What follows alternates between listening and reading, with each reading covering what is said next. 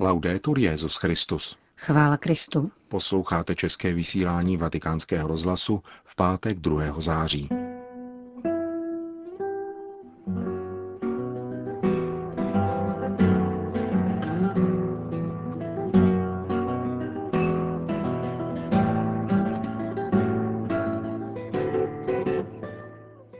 Má vůči stvoření prvořadý závazek, má mu propůjčovat hlas, aby mohl chválit stvořitele za jeho dílo, řekl otec Raniero Cantalamessa při včerejších nešporách u příležitosti Světového dne modliteb za ochranu stvoření. A rozhovor s druhou nástupkyní matky Terezy v čele kongregace misionáře Klásky sestrou Mary Prémou. Uslyšíte na závěr našeho pořadu, kterým provázejí Milan Glázer a Johana Bronková.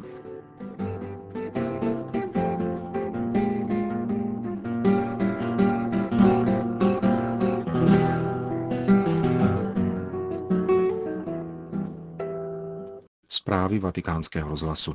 Vatikán. Člověk má vůči stvoření prvořadý závazek. Má mu propůjčovat hlas, aby mohl chválit stvořitele za jeho dílo. Papežský kazatel Raniero Cantalamessa o tom mluvil při včerejších nešporách, kterým ve vatikánské bazilice předsedal svatý otec. Liturgie hodin byla vyvrcholením Světového dne modliteb za ochranu stvoření. Hned v úvodu se papežský kazatel vymezil proti ekologismům, ve kterých se projevuje pohrdání člověkem a snižuje se jeho role. Připomněl, že tato vize je v rozporu s biblickým zjevením a jeho humanistickou ekologií. Svět byl totiž stvořen pro člověka a s ohledem na něho. Jeho zvláštní a nadřazená pozice ve vztahu k celému světu vyplývá z faktu, že byl stvořen k božímu obrazu a podobě.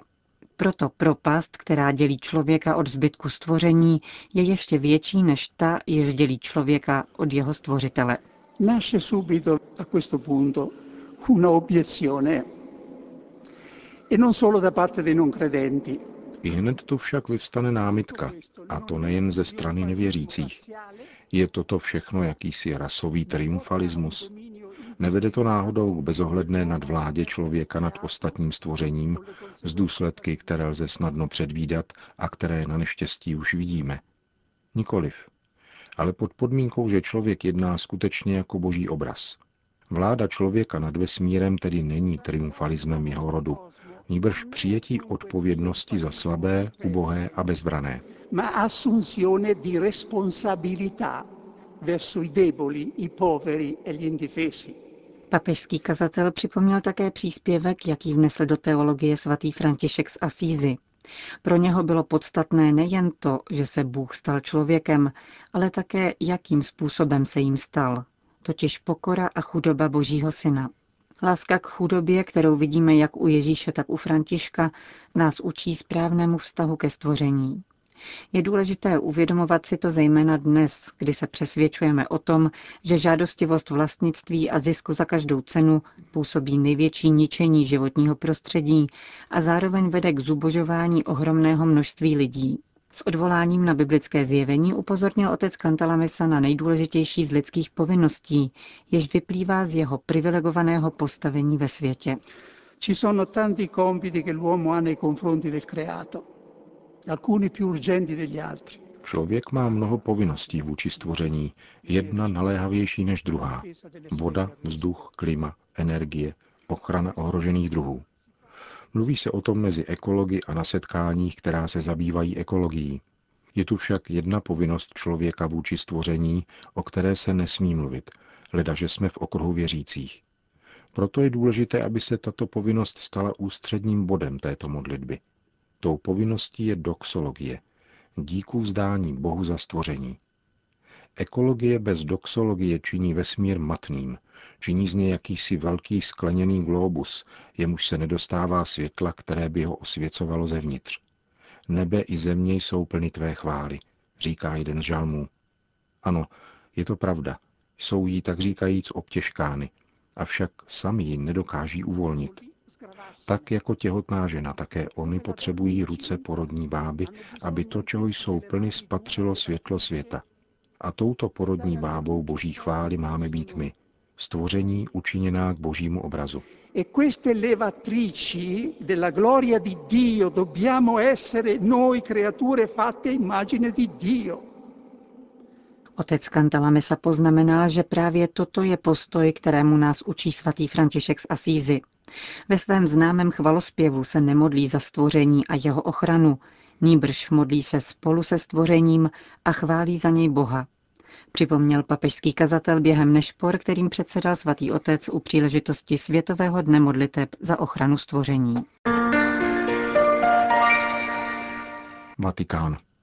Papež František dnes v Klementinském sále Apoštolského paláce přijal fotbalisty římského klubu AS Roma a Buenos Aireského klubu San Lorenzo, kteří se zítra večer utkají v přátelském zápase na olympijském stadionu.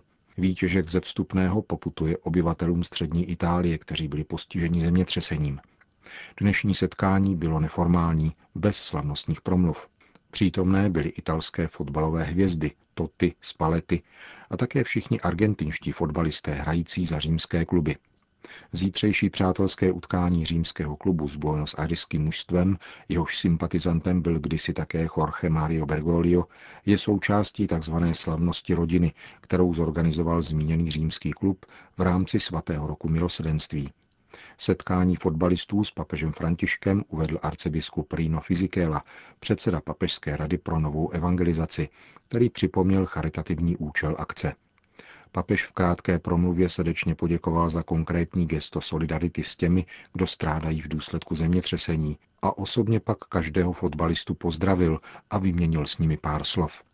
Ti potom papeži darovali zvláštní dres s oficiálním logem svatého roku milosedenství, klubovým znakem a samozřejmě s číslem jedna. Papež přijal dres s nelíčenou radostí. Podepsal jej a dal do dražby, jejíž výtěžek bude rovněž určen obyvatelům z oblasti postižené zemětřesením.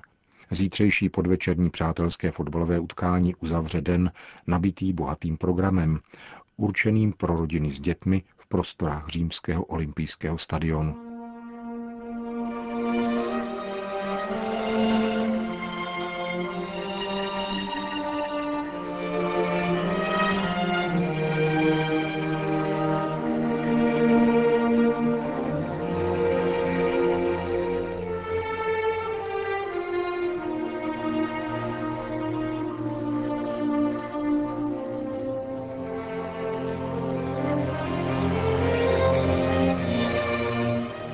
Nedělní svatořečení blahoslavené matky Terezy bude podle přání papeže Františka jedním z vyvrcholení svatého roku milosedenství. Pro mikrofony vatikánského rozhlasu hovoří třetí generální představená misionáře lásky sestra Mary Prema. Uh, Svatořečení naší matky je pro nás velkou poctou. Je to příležitost pohlédnout z větší blízkosti na její život, práci a velkou pozornost věnovanou chudým, ale také na náš vlastní život. Je to skutečně chvíle zpytování svědomí, abychom hlouběji viděli, jak žijeme povolání, které jsme obdrželi jako misionářky lásky a především, jak žijeme své spojení s Bohem v modlitbě a spojení s Ježíšem v nejubožejších. In prayer with God and our union with Jesus in the poorest of the poor. Matka Teresa se stala v roce 1979 laureátkou Nobelovy ceny míru. Jak aktualizovat význam tohoto ocenění v dnešním světě poznamenaném konflikty a válkami? The recognition which the Nobel Prize gave for mother's efforts Nobelova cena míru jí byla přiznána za úsilí vytvářet jednotu všech národů jako dětí jediného nebeského Otce. To je nesmírně aktuální téma. Každý touží po míru, ale mír je výsledkem odpuštění a úsilí naslouchat lidem, abychom jim mohli porozumět. Nesmíme vždycky předpokládat, že jsme v právu. Je podle vás dnešní církev taková, jakou si přála matka Teresa? Mother never spent time to put some uh, demands up for the church should be like that, should be not like that. Matka neužívala svůj čas k tomu, aby řešila, jaká církev má být nebo nemá být. Matka se nezabývala analýzami, ale nasazovala svůj čas k tomu, aby se vší odpovědností brala vážně Ježíše. Říkávala, církev si ty i já. Pokud chceš, aby církev byla svatá, je tvou i mou povinností být svatý. A tak to sama žila. to be holy and to belong only to Jesus very seriously. And she lived it. Někdy se zdá, že se matka Teresa stala jakýmsi svatým obrázkem. We have lived with her and we, we know her. My jsme s ní žili a znali jsme ji. Uctívat její obraz a nehledat v ní přitom vzor k následování by nebylo správné. Matka je život a zůstala s námi. Modlí se s námi. Aktivně zasahuje do života mnoha lidí. Viděla jsem to zejména v jejím domě v Kalkatě, kde její hrob navštěvují tisíce a tisíce poutníků a chudých lidí. Modlí se a matka slyší jejich modlitby. Vracejí se s pokojem v srdci, s důvěrou a nadějí, že život může být lepší. Matka není svatý obrázek. Je živá a činná na všech místech. A my ji potřebujeme. Její učení a její přímluvu. Needs mother's model and also mother's uh, teaching and mother's intercession. Na matce Tereze je obdivuhodné, jak důrazně a jasně dokázala mluvit s politickými představiteli na všech úrovních. Our mother did not go out to preach or to Matka necestovala proto, aby kázala nebo učila jiné lidi, co by měli dělat. Když mluvila, činila tak s jasností svého srdce. Nebylo důležité, s kým mluví. V jejich promluvách šlo o přesvědčení o základních hodnotách života, jako spiritualita, modlitba, rodina, kde je oporou vztahů přijetí utrpení a odpuštění. Hodnota řeholního života, jako pokračování Ježíšova života.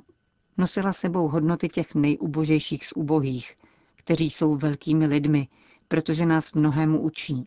Učí nás přijímat to, co nám život nabízí.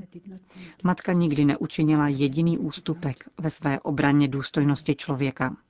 did not turn back in saying what she had to say in defense of uh, the dignity of people. Máme stále ještě před očima obraz vašich čtyř spolusester zavražděných letos v březnu v Jemenu komandem ozbrojených mužů. Papež je označil za mučednice lhostejnosti. Když dnes vidíme pro následování náboženských menšin, k němuž dochází v mnoha částech světa, jsme v pokušení ztrácet naději, že mučednictví může k něčemu sloužit.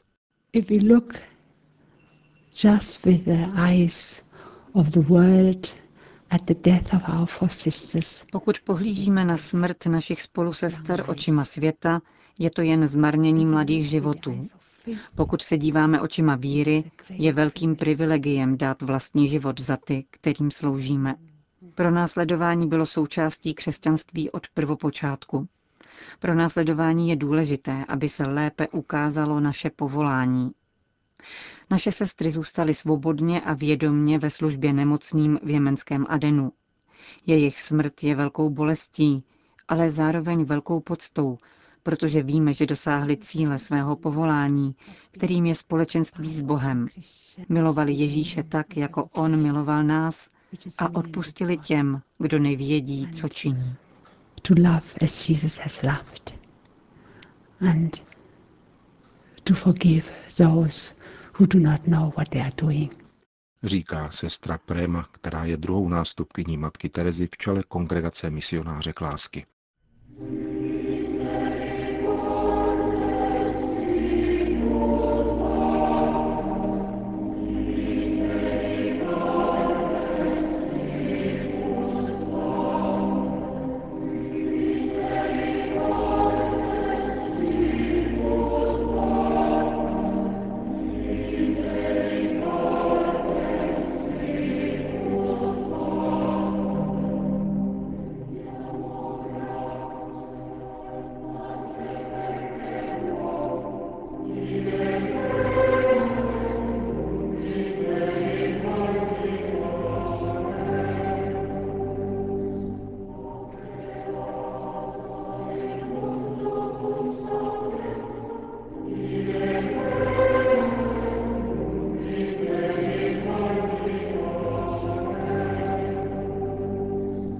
Končíme české vysílání vatikánského rozhlasu. Chvála Kristu. Laudetur Jezus Christus.